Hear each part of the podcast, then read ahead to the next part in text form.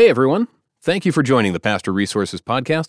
We hope you enjoy the reading of our latest article, How to Measure a Church's Health Without Using Numbers. One of the biggest challenges for any church is to figure out how to measure healthfulness. The usual default is to count attendance figures, but the number of church attenders was never the best measure of church health, and is becoming a less accurate measure as time goes on. After all, the church is not called to sell a product, make money, or build a bigger customer base. We're called to love God, love others, and disciple believers who make other disciples. All of those ventures are hard, if not impossible, to measure numerically. This is why I wrote one hundred Days to a Healthier Church, not one hundred Days to a Bigger Church. Not all goal setting should be numerical, especially in the church. But if we don't attach numbers to it, how can we know if the church is getting healthier? Let's start something I call a healthy church log. A healthy church log is exactly what it sounds like.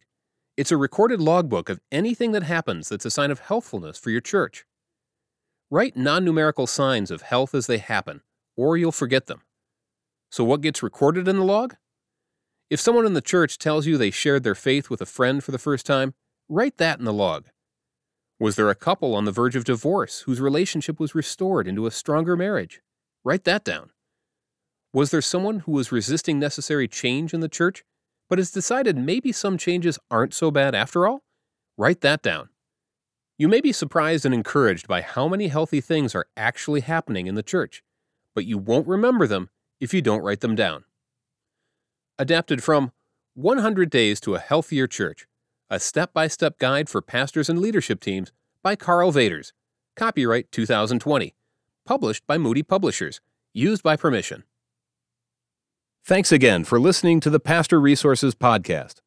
To read all of our articles, head over to pastor resources dot com, and don't forget to subscribe to our podcast for more articles and special interviews.